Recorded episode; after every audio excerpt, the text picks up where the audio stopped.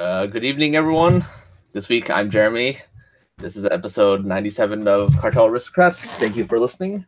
As always, we would like to thank our sponsors, Cool Stuff Inc. and Gathering Magic, for their support for this cast. Uh, we have partnered with them to give away free $25 gift cards weekly with $100 uh, with free shipping on $100 or more and a sweet 35% May special buy list bonus and credit.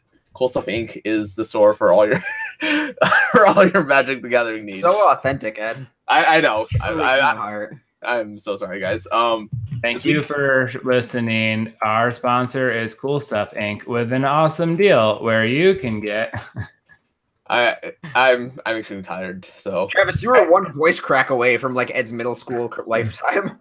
Okay, I don't think the guy that's four feet tall and wears uh, extra small shirts that are baggy wants to crack on me for sounding like a child. No, I'm talking. I'm saying like you were really close to getting like Ed's middle school life right. Oh, I see The what you're saying. imitation, like the Well, I withdraw my harassment then.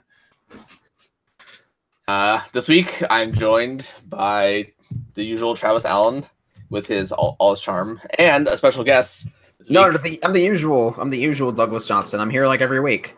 The, the the original Douglas Johnson. Yeah, I'm, I'm always here. I've been on since episode one. Yeah, Jeremy is on a plane en route back from I guess Chicago now. He was in GP Birmingham this past weekend. And Jim apparently is leaving on vacation, so he needs the evening before he leaves on vacation to take extra time off to get ready for it. He needs a vacation from this cast. yeah th- that too apparently um anyways uh we couldn't really come up with things to talk about so this- Jesus, Ed. there's probably a Right lot of there with it. yeah there's probably a lot of rambling this week. Yeah don't make me do this again guys please. Um so i guess we can uh rotation for standard. It's around the corner. May is usually the time when standard starts to wind down despite the fact that there was a standard gp in birmingham this past weekend. Uh they any of you guys follow the coverage at all watch any of it it was a doubleheader so there's both legacy and standard um I mean, I didn't really watch the coverage or anything because I just don't do that. But I did notice the uh the hype around Karn Scion of Urza being a legacy playable card. Uh, so that's a thing. Karn's sixty dollars or so right now on TCG Player, and uh, yeah, Karn is a sixty dollar card. What do you guys think? Like, well, this is something we haven't seen since Jace Vryn's Prodigy. I mean, cards like Archangel Avacyn or uh, Nahiri or Liliana Blast Hope or stuff like that. Ugin have been like 40, but we've never just seen a card since Jace be like, oh, this is $60 two weeks after release. Uh, so I think there are like multiple parts to this. I myself didn't have a chance to watch the coverage. I was up in Toronto, uh, eventing at the Pokemon regionals this past weekend. So, um, I I didn't get to watch any of it. Unfortunately, I I just kind of kept up with Twitter and to see like the top decks how well they were doing. Um, the fact that Karn does see legacy play, uh, I I think its biggest problem is that being colorless, it slots into slightly too many decks. I think its power level would probably be appropriate if it had some sort of restrictive, like mana cost. Like if it had, like obviously I understand he's a colorless planeswalker, but if we had put, you know, those abilities and you know it can still be four mana, but we put it like we put some sort of color restriction on it. Needs I to think- just require wastes. Yeah, even if it required waste, like that would be perfect. Uh, like three and one, like three and one waste or three and one colorless rather. Um, or you know, color requirement or something. It would probably be much. Granted, in the context of that, it's it's not really a drawback because the deck that we saw take the most advantage of it was um Mono Red Prison. Mono Red Prison, right? They play they play the uh the Sol lands. They play so many Sol lands. Well, that- that's legacy. That doesn't really.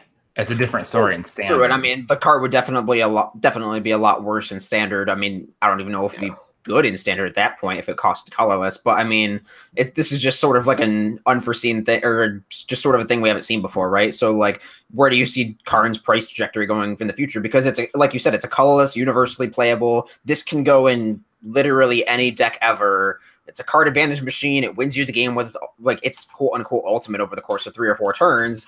I mean, uh, I remember Ari Lax made a Twitter poll this past weekend of like, what is the most absurd part about Karn? Is it the five loyalty? Is it the uh, the colorless aspect? Is it the fact that he has just insane amount of starting loyalty? Is it just like that he makes a blocker for himself? Is it uh does he draw drawing cards in every like green and red deck? Like what is it? So I mean, is this card that six or ten months down the road we could see getting banned in standard if it becomes too ubiquitous? Is this like the uh just something we'll have to deal with for a year and six months? Just Karn in every deck? Like where do you guys see it going, price wise and play wise? Most ridiculous thing is definitely that he lost his pants in the last several years. And that was or no, gained, isn't it? He gained pants. Oh, you're right. You're right because he was liberated and now he's not. Um, First, I, I think the I, I think one of the problems currently is just there's just so much demand for just one the card itself. Like obviously it's a very powerful card. It fits, you know, it's a multi-format staple as it's you know as people are starting to discover. Um, the numbers are starting to tick up. I think it was when the format format first started. I remember seeing the first week of Star City, Karn like slow like snuck into a few decks as you know playing like one or two of, and then people are starting to realize that they can easily play the full set because like the general rule of thumb is the cheaper planeswalker is, the more you can naturally play in your deck without the risk of it becoming a dead card. That's why like Loyal Veil is just so absurdly powerful. Um, not just abilities, but you can naturally just play on three, uh, make them sacrifice a creature, make them discard a card, expect to lose it, and then your like second and third ones haven't really had any sort of diminishing returns on their value. They're just as powerful as I mean, that's partially for. Liliana specifically. That's because you can discard extra copies to her. Okay, fair, fair. But um, um, I just mean in terms of Karn, like I think another aspect of this card being sixty dollars and the fact that we haven't seen just a sixty dollar standard card since Jace Vryn's Prodigy is because this Dominaria set has had some of the most insane, just out of this world demand in the first three weeks, right? Like we actually have stores running out of Dominaria and distributors running out of Dominaria and Wizards saying, "Hey, we we're out of Dominaria, but we'll get you some more." and just we're we're out of it. Like we haven't seen that with uh, Hour of Devastation, Ixalan, Rivals, like even uh Amonkhet. Like we just haven't seen that much demand for a product, and it's just sort of harkens back to the days of uh, Innistrad and Return to Ravnica when stores would just run out of a set and they needed to wait a few weeks until the, they got more in return to what? Ravnica, whatever.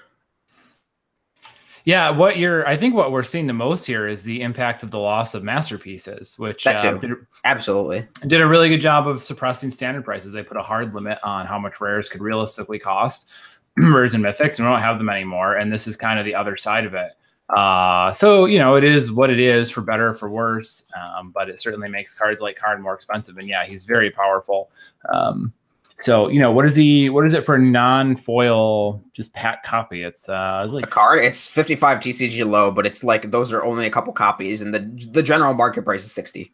So yeah, which I think is probably about accurate. Like, I mean, for now, yeah. I mean, Yeah. the market price of 60 means that copies are selling at 60, right? It means that people are listing for that much and then they're selling. So, I mean, this is definitely something that's going to drop when we get that second wave in because the the additional wave on this third or fourth week of release is usually a lot larger than the initial release week uh, that distributors and stores will have access to. So we're not going to see $60, $70 card, $80 card over the course of the next two months. It's going to slowly climb down, but it's not going to plummet.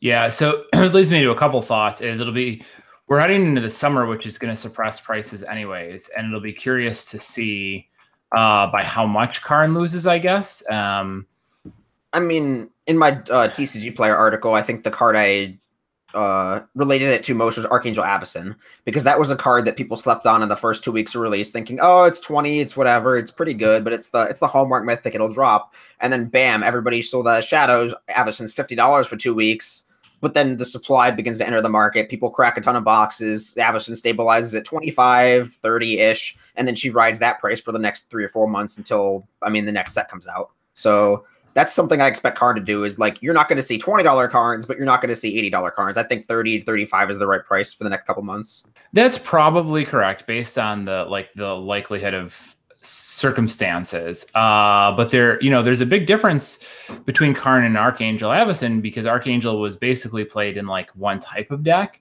You know, she was white, so she had more limited play available to her than Karn did. Now it depends on how Karn works out over the next three months because he's like obviously very good in standard.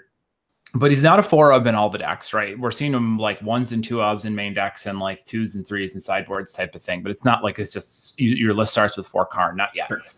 Legacy, you're seeing him sneak into sideboards. And modern, like he's probably somewhere, but we haven't seen too much of it yet. Right. And I think well, modern is a format where it also just takes a longer amount of time for cards to find their home. Right. Like right, right. collective brutality, uh Kolaghan's command, tireless tracker, these are all just cards that people sat on for almost a full year until people realized, wait, collective brutality is busted in modern. Kolaghan's command is insane.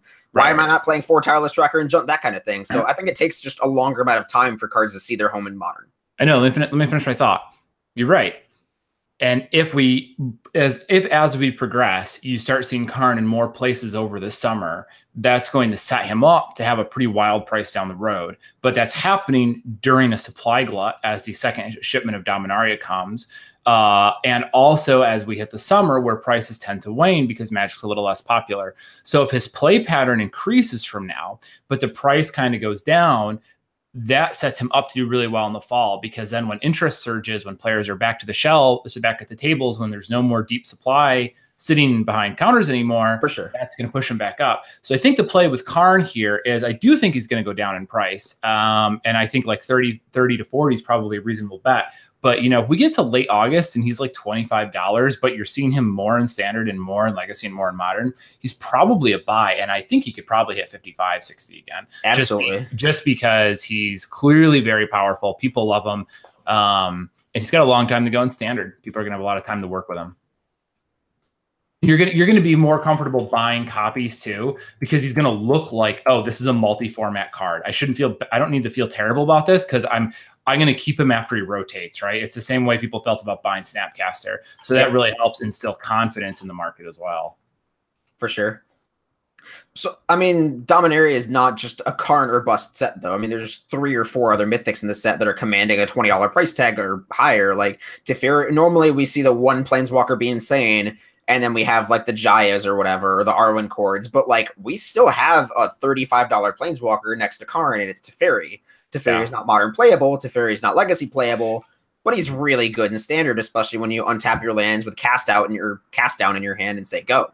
Or people are uh, people are saying Teferi is better than Jace in modern at the moment, and really, yeah, he's he's at least he's good enough that people are talking about it. Um, so he's pretty solid. And uh, you know, you mentioned Archangel Avacyn earlier, and I was realizing that I think the appropriate parallel isn't Karn, but uh, History of Benalia. History of Benalia is probably the Archangel Avacyn, where it's a white card used in quite a few decks. The control decks play a couple of sideboards. There are some decks that are built around it. Sure. So I think, think I, I think one of the things that like you like you guys touched on briefly earlier, I can't remember who it was, but like this is the this is a byproduct of not having masterpieces. It's yeah. becoming it's definitely becoming much more evident, right? Like it's it's been a little while since we've experienced it, but I think like the one that was most apparent in terms of the no masterpiece effect was probably like Eldritch Moon. Um because I it definitely had like pretty expensive cards out of the gate and not they weren't all discovered right away, but the ones that did become expensive, mainly uh like and Emrakul's for sure. Yeah, Liliana, Lost Hope, and Emrakul was like they were two big ones, and they stayed very, very expensive just for their time.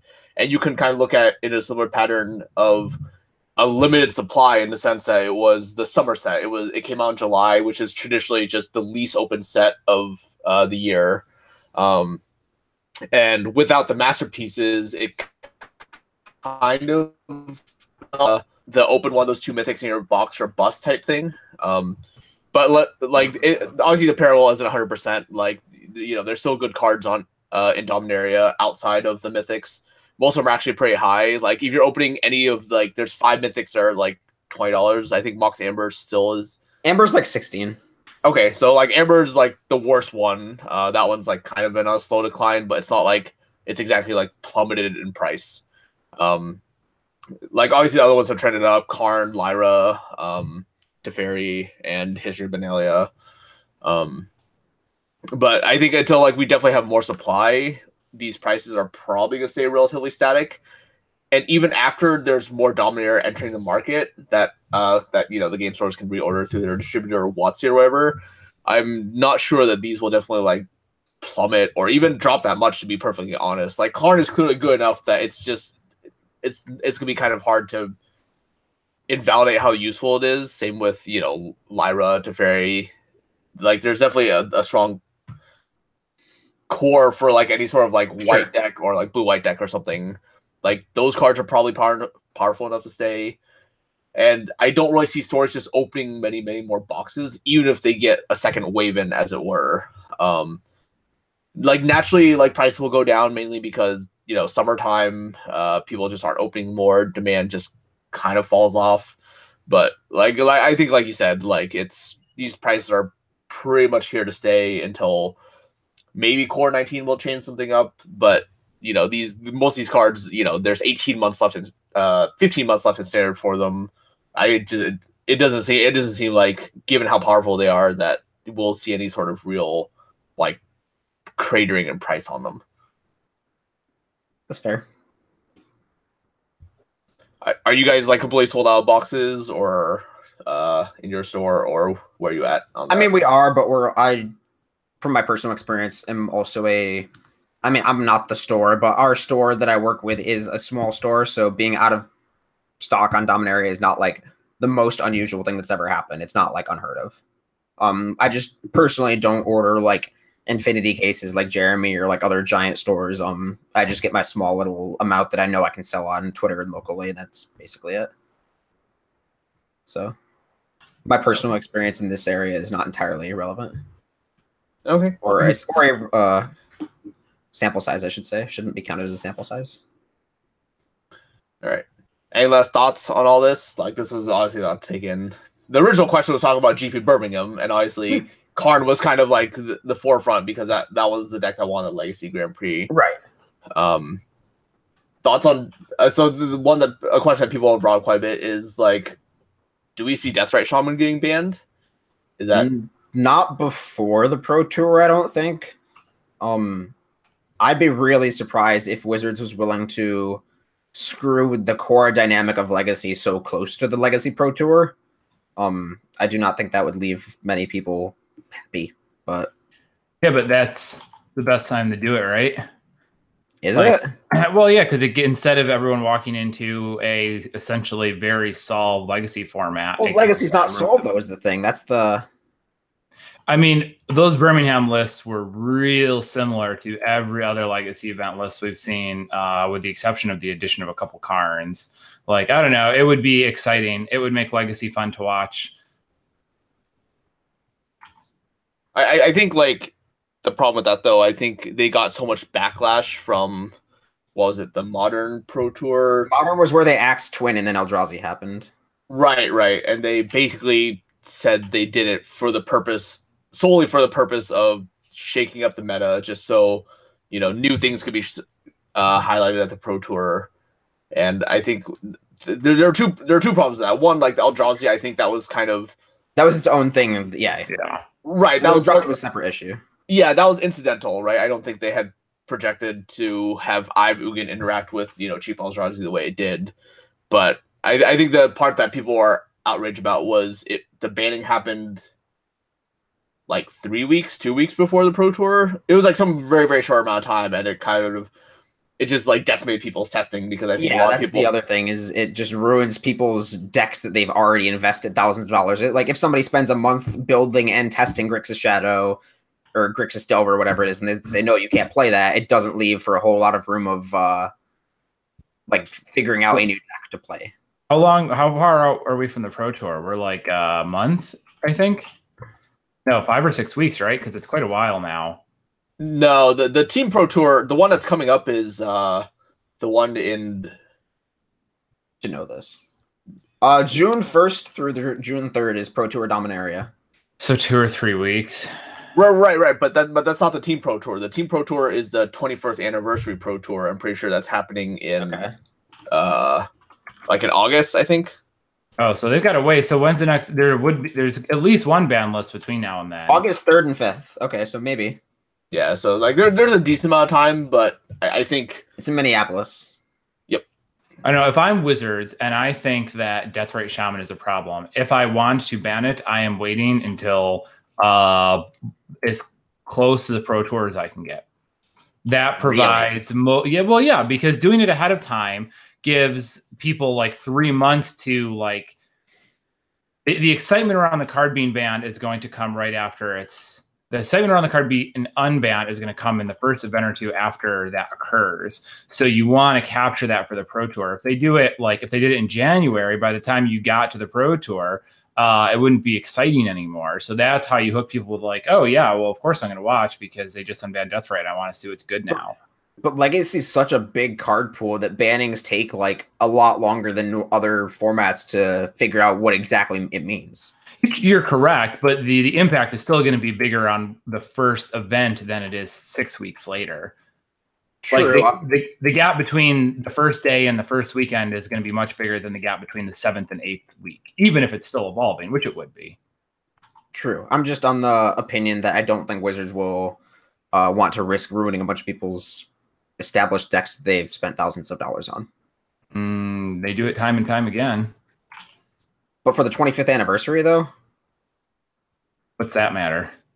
I, I mean, in the context of it, right? That's a relatively like small amount of people they're upsetting. Right. They're also extremely enfranchised players that are unlikely to be too perturbed by that. They don't want to screw up anyone with F and M decks, but you know the Legacy Pro Tour is a whole other story. I'm not saying they will. I'm saying if they were going to, close to the Pro Tour is where the last banning update before the Pro Tour is where I would do it. Yeah, that's, that's a rough spot on them. Like, I think, like in my mind, I think Deathrite Shaman needs to go. Um, Deathrite Shaman decks were what five out of the top eight lists, and then nine through sixteen, it was like six of eight. I think, I think like that's, I think that just goes to show like the card sees a little bit too much play um, it's too easy to splash. It does too much. I think like it just kind of has all the. It just checks everything off of this card is just oppressively powerful. Um, it does need to go. I think like the more interesting question is like how much, how much time do people actually have to play with Death, Deathrite Shaman before something does happen? Um, so other than that, I think I think that probably wraps up GP Birmingham. Obviously, like Legacy is like the more interesting part in terms of standard. Um, I like I saw like pretty limited coverage because I've noticed like it the like these double header Grand Prix they kind of have this awkward period where the first part gets way more attention than the second part. Like uh it was like the same as Seattle. I saw a lot of coverage for the legacy.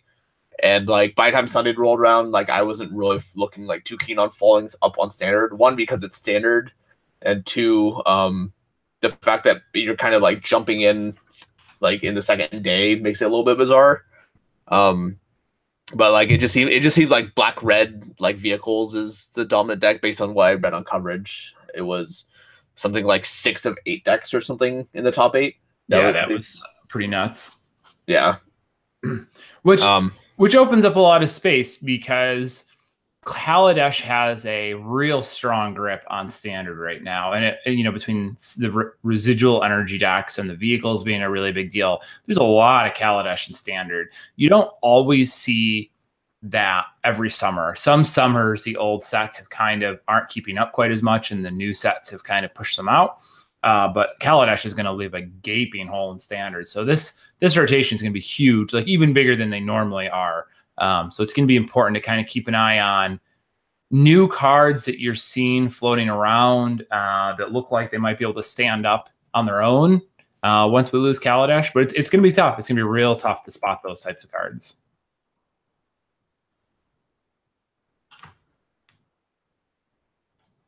No, no one agrees. No, I mean, I it's standard. I, I don't disagree with you, which is why I'm not vehemently slashing down every point you made. But I mean, it's standard. I don't really care too much.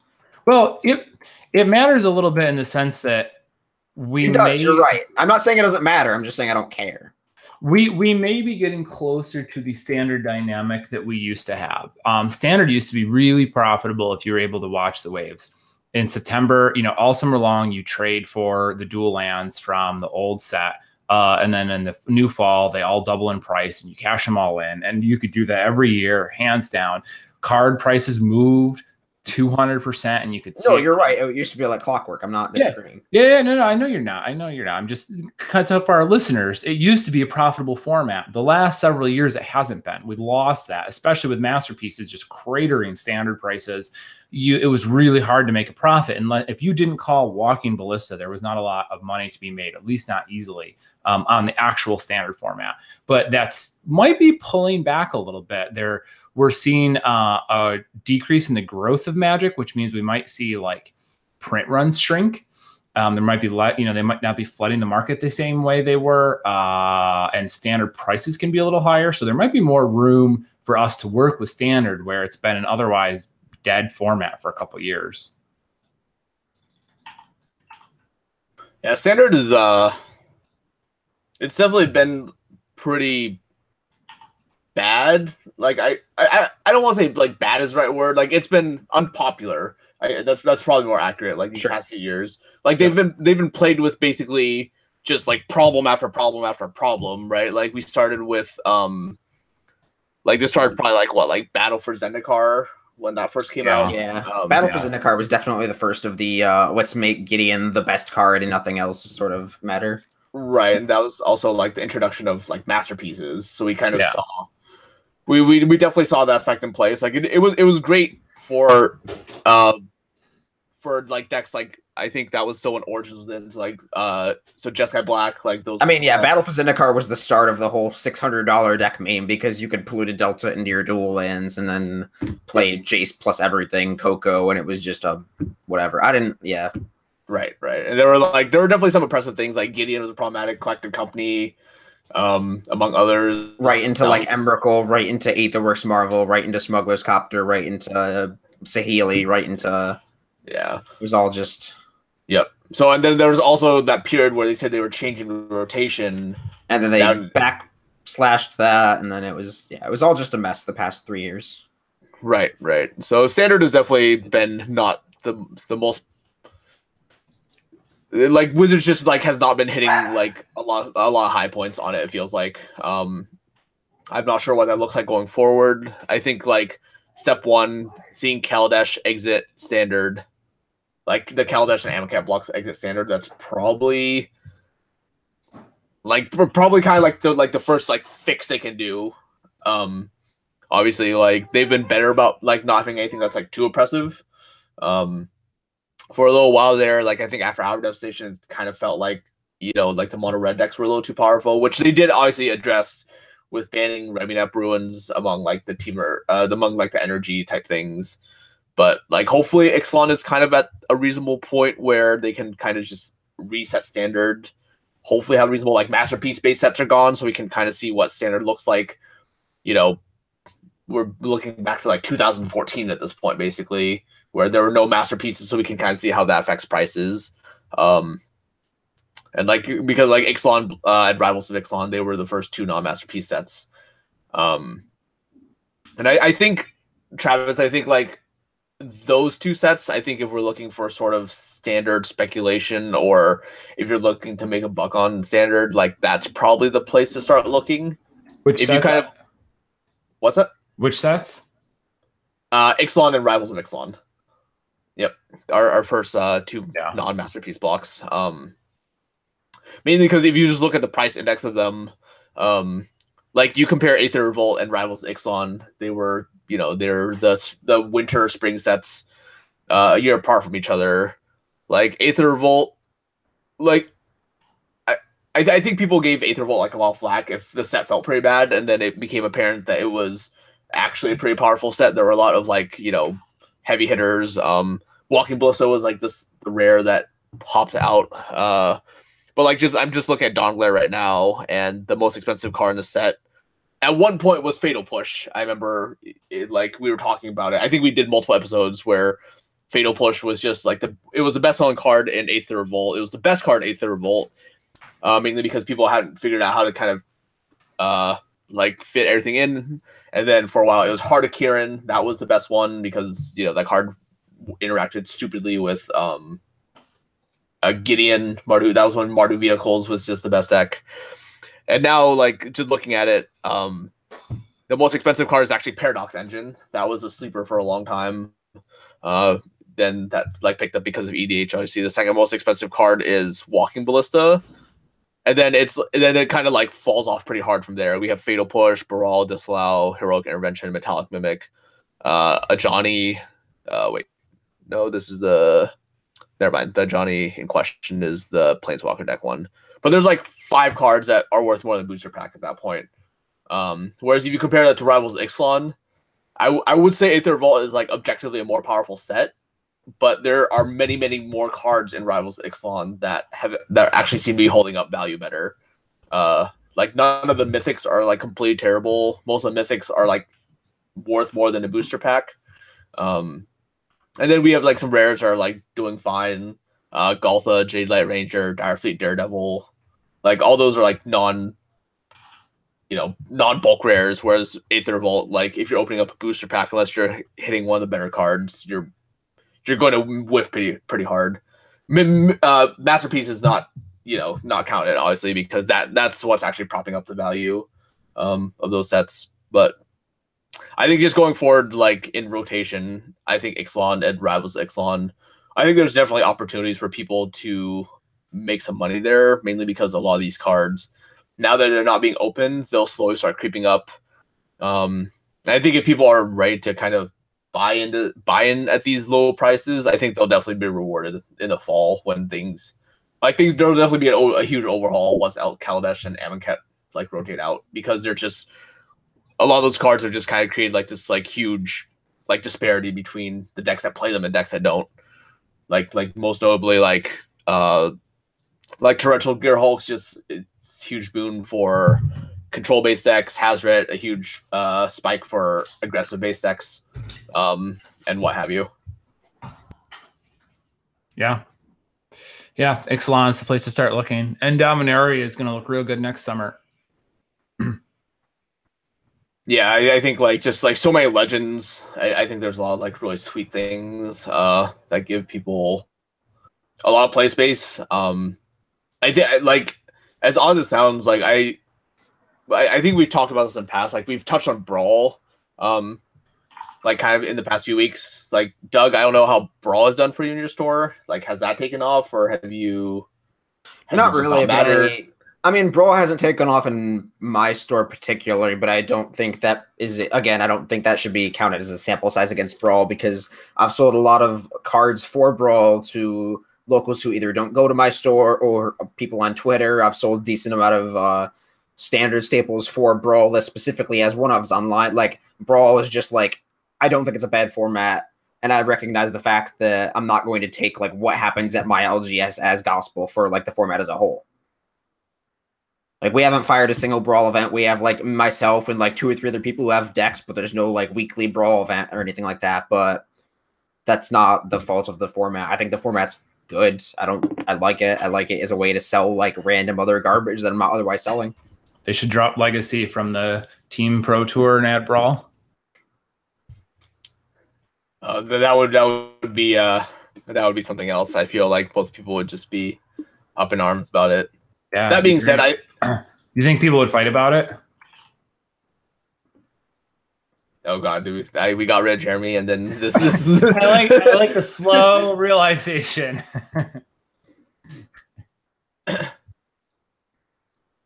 I was just thoroughly, I was thoroughly disappointed in you. I was just like flabbergasted. I was like, I, I, I, I thought better of you, but clearly not. There must always be a Jeremy, apparently. The difference is I don't just like spam them and hope that everyone thinks it's funny. It was like the setup, right? It was the the, the threat of it it was a more clever application. Of course. I did you have something else there, Ed? Nope. Like, you know, I think that kind of sums up standard. Like, there's obviously a lot going on. Uh, we can continue to debate it, but I think that was, I think that kind of hits like all the points in standard. Like, I think, oh, um, was it Friday or something? I think they announced they were change. They uh added the ban list. They ch- or they changed the ban list for, for Brawl, Brawl, yeah, but it's not like yeah. relevant or anything really.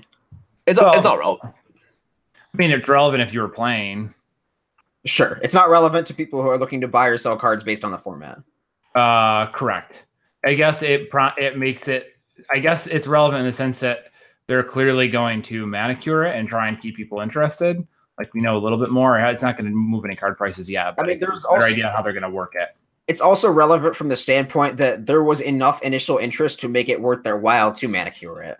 Yeah. So if it was just sort of a tiny leaders esque frontier esque thing, they could have just been like, "Oh, we announced Brawl, and now it's the thing, whatever," and then let Brawl just dominate for that small portion of people who played. But there has been enough outward uh, interest and vocalization to the point where they find it worthwhile to have a team dedicated to like looking at data and making adjustments and just sort of figuring out what the people want and listening to feedback, like Gavin Verhey's article said.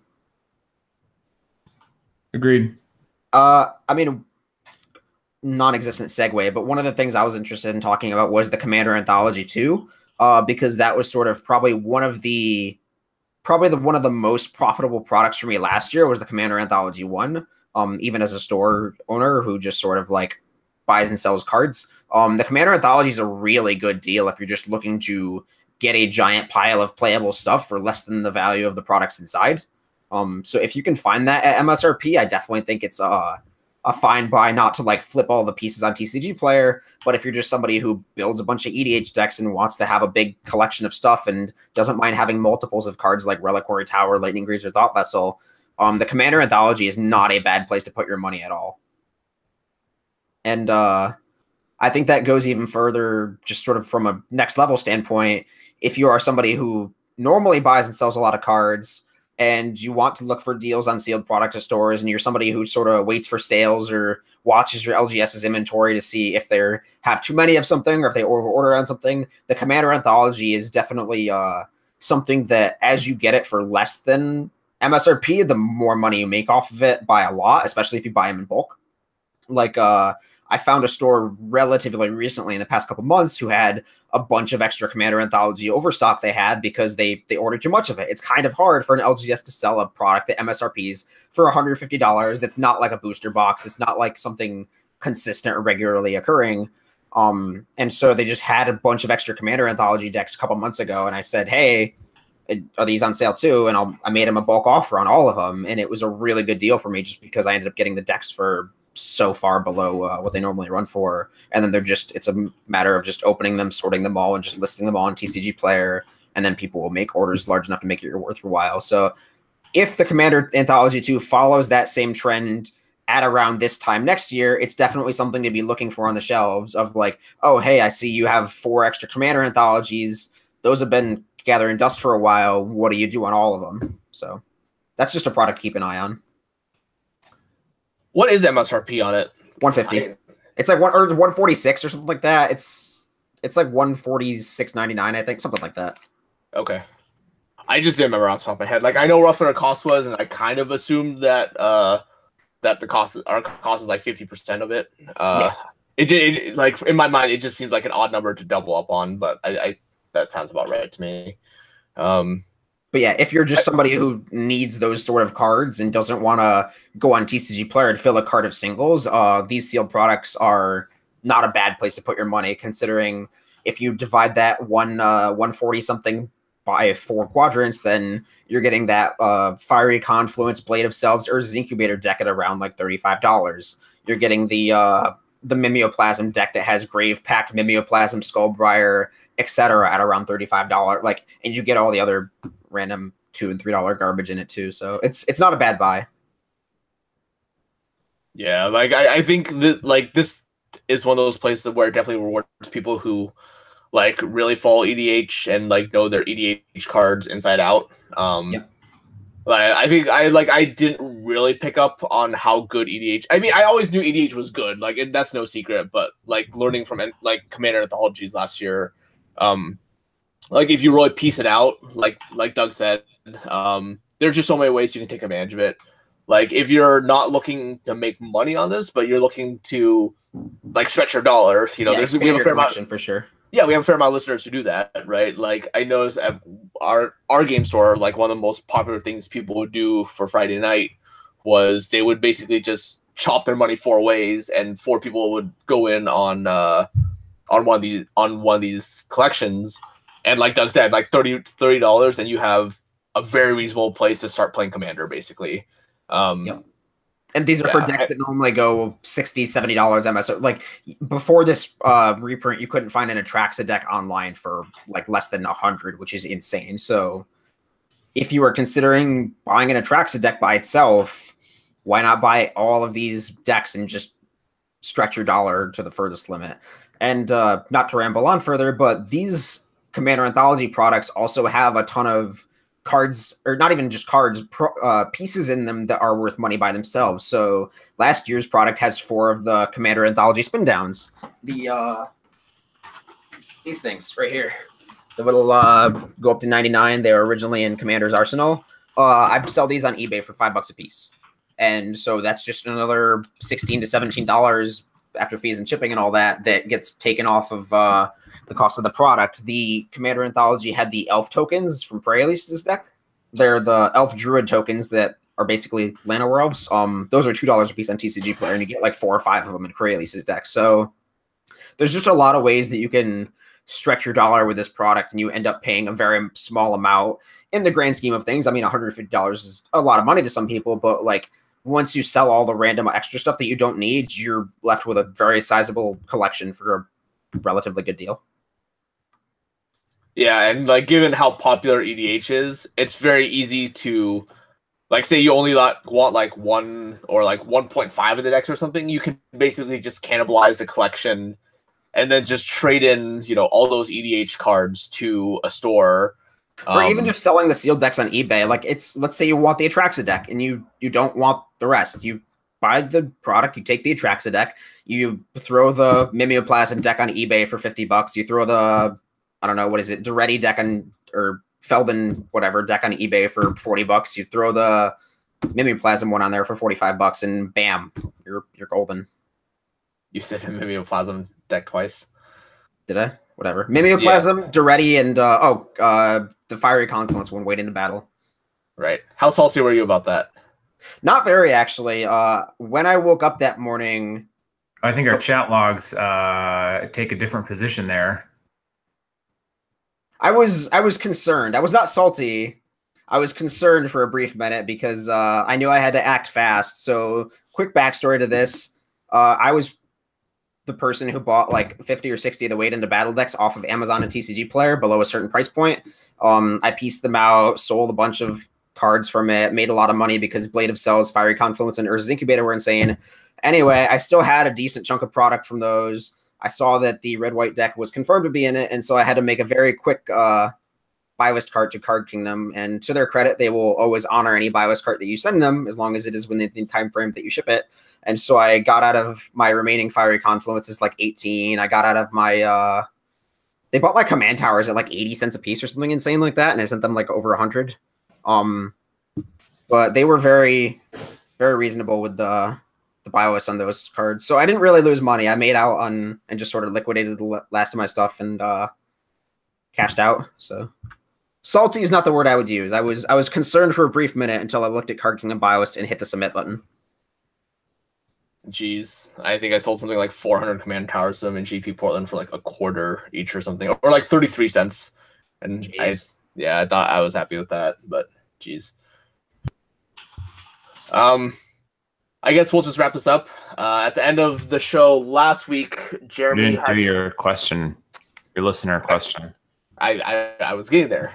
Um, Um, you said we'll wrap this up, so I, at the end of last week, Jeremy had requested that instead of submitting a question, people start giving us suggestions for uh, what we do on our 100 episode. Uh, a lot of this is still up for consideration, but I think I will give the winner this week to Tom Simmons. Congratulations. Uh, he had suggested, uh, to quote him, understanding that you're looking for show ideas, I thought I might throw a question in anyways. Uh, this is something that I guess we could have discussed. I didn't realize there was actually a question here, but the winning show suggestion. I only I only read part of this. Like a paragraph is way too much to uh, to answer all at once. Um, the suggestion he he threw out there was bold predictions for one, five, and ten year horizons would be cool. Magic, your personal lives, world at large, whatever. Take it and run with it. Um, so I guess that's something that we can bring up. We'll probably discuss. That's not a bad place for a hundredth episode. that what that question alone will probably take up like the hour long uh, that we Is talked your answer for. that long, Ed? I don't. Are I thought you were gonna be like dead in seven years. I'm I will be 30 next year. I don't have high hopes for my life after 30. I mean, I just look at people who like who are 30, like Jim. As a 32 year old, thank you. Wait, is Jim 30? I have no idea how old Jim is. I think I Jim's know. my age. He's Jim is close. at least thirty, right? He behaves Is- like he's 40, so Jeez. Yeah. Going on vacation, need an extra day to prepare to go on vacation. Must be nice. Um, lives in Florida, which is what old people do. Grinds away at his computer job. I mean, all he's Uh, just said in our group chat recently. All of his coworkers are like fifty-five, so he's fitting right in. Yeah. Uh, so Tom Simmons, congratulations. Uh, please uh, send us a message on Twitter um, or our Facebook group, and we will uh, get that ironed out for you. Uh, Travis so is with about that, to fall we'll- asleep. Jesus. Stretching my I, I know. I'm also getting a I'm- migraine. Oh, okay. Well, let's wrap this up before Travis explodes. Uh, pick of the week. Uh, Travis, why don't you go first? Oh no, I don't want to do one. Not tonight. I'll go. Uh, right. my pick of the week is. Let me scroll down to it. Uh, so a lot of people have been hating on Mox Amber, and I don't think there's a super busted, overpowered modern deck yet. But I think that there can be one, and I don't really, I really don't want to just like exclude and hate on a Mox. Uh, and I think one of the cards that could just randomly spike to twenty dollars overnight based on the results, the potential results, is Erayo uh Soratami Ascendant, I think is the name of the full card, or Erayo Moonfolk something. Saviors of Kamigawa rare, two mana, one one flyer. When the fourth spell of a turn is played, it flips. Um and then it counters the first spell they play every turn. It's like a seven dollar buy-in right now. And it's just sort of the kind of card that if I see a good deal on it, or if I see like a Star City sale or a TCG kickback sale, I'm probably gonna want to buy into 10 or 15 of them just because um I don't want to be missing out if just one random card is printed and spikes the like this is sort of a restore balance esque uh necrotic ooze s card with summoning s card where it just looks like it's almost there you get to play like mox opal mox amber at the sworn candidist um i just think that there's a very a potentially powerful shell with mox amber and erayo with how easy it lets it to flip and i think erayo is like definitely a card that's weird hard to reprint um and could see a very very substantial increase depending on cards that are printed in the future or deck lists that people who are better than me figure out. Yeah, interesting that like that you talk about Mox Amber like that because we that was actually one of the cards that we talked about like for a decent amount of time uh before Dominaria came out. Um I think three of us I think everyone other than Jim thought the card had like potential. And I think Mox Amber is one of those cards where it's like still a little bit high to buy in, mainly because I don't think anyone's figured it out yet. Yeah, But Mox Amber is one of those cards that you want to keep an eye on. There's probably like a pretty high floor on how cheap it'll be, mainly because it has kind of like the mythical allure of being a Mox. Yeah. Um, like it's one of those cards where if this card ever does get busted, it's it's gonna jump. Like if it, this sees like you know there's a modern deck that breaks out, Mox Amber is gonna be the card that jumps to like you know 40 50 dollars at one event. Um, Yep. Yeah, it's one of those things where like again I think it's a little bit too high to buy in right now. I probably won't wait. Like we we did project that it would kind of have an initial like slip um as it until it finds a home and then when it does find a home it's just gonna be no, for sure. But that's why I'm advocating buying a Saviors of Kamigawa rare instead of a Dominaria Mythic. Yep, yep, I totally agree there. Uh, I'm- my pick. I'm also all in on Mox Amber. I'm just gonna piggyback on that one. I see one at twelve dollars plus shipping. That is tasty. It's tempting. Yeah. Um. Yeah, I totally agree. I, I think like just like that speculation aspect alone will just prevent this card Yeah. from just ever being super cheap. I mean, I think a, a decent uh, analogy is when SRAM Senior Artificer was or Senior Edificer was printed. Recall went from uh, or not recall. Uh, what's the retract? Retract went from like a dollar to five overnight, just because people really wanted to test out and investigate the the Charios deck where you bounce all your artifacts, replay pure steel paladin shenanigans. Um, and if some pro player, somebody 8 0s a GP or 9 0s a GP or something like that with this weird shell that plays for Mox Amber, for Erayo, Isamaru, maybe Kytheon, I don't know what the rest of the deck looks like, but that's the kind of thing that makes uh, Erayo double or triple overnight. I agree. Uh, my pick of the week. Um, I, I think at this point it's almost been everyone's pick of the week. I think everyone has we've mentioned in one form or another. Uh, Rivals Ixalan, uh, the Immortal Sun. It's one of those cards where it's starting to look very similar. Isn't that like twelve dollars already? Uh, the I think the low is a little bit lower than that. Um, it's actually I think it's actually gone down a little bit. Um, and now I think it's like slowly starting to creep back up Uh, because Let's see. It's like TCG player ten dollars, nine dollars, ten dollars. TCG low is fourteen. Oh wow, okay. That card Yeah. is that card is definitely getting expensive. Um this is like very similar it's like a paradox engine S card. Like when it first came out, I think it was like everyone knew that the card was like going to like be busted in EDH in some form. Um Well, that's the thing, right? It's not Yeah. it's not broken in EDH. It's just popular. There's a very big difference between this card is absurdly busted, like Paradox Engine, and this card that just does all of the things that a commander player wants it to do. It's not at the top tables. It's not breaking anything. It's not going infinite. It's just this card oozes value from every core, and it's just a card that every player can look at that and go, "Huh, I could play that in my dinosaur deck. I could play that in my vampire deck." I could play that in my not super friends, but I could play that in everything else. right, right. And it, like it's a mythic, so like people like people aren't probably aren't going out there and buying like a ton of them. But if you have like you know four or five commander decks, it's very real that like three of the decks will probably benefit from them. Um, it's a mythic. It's in the a small set, so it's hard to have a lot of them out there. And I think there's also the incidental um, splash damage in that Atraxa is being reprinted. There'll probably be a lot of people who are looking to pick up Atraxa decks, and this this deck, yeah, this does this is a very good job of trying to hose you the your your one scumbag friend who is going to be building a Atraxa deck now. Because So every time I see people, Yeah, here's another thing. Um, as a mythic, it is inherently harder to put it into a commander precon than a rare.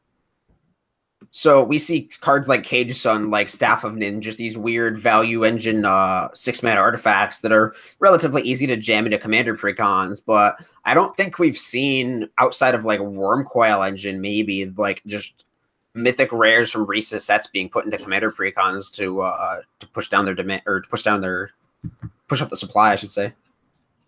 So I it's hard to picture a scenario where this gets reprinted in the next two years, just unless it gets completely blindsided by a precon or some sort of master set release. But that seems really out of place to me.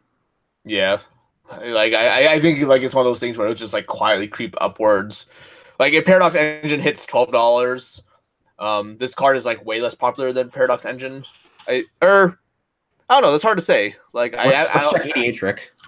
yeah, it, it's pretty close. Like I'll probably do some research. Like you guys can look onto this yourself, but Here's my I guess pick of Doug, the, can, Doug, yeah, Doug can do this for me. Travis, go ahead. while here's Doug my pick of the week. If your name is Rick, go get the Twitter handle EDH Rick. There you go. It's free for you. Immortal Sun is not even on the 100 most played colorless cards in Commander, according to EDHREC. um, where's Paradox Engine fall? I assume Paradox Engine is on there, right? Paradox Engine is on there. Uh, Okay.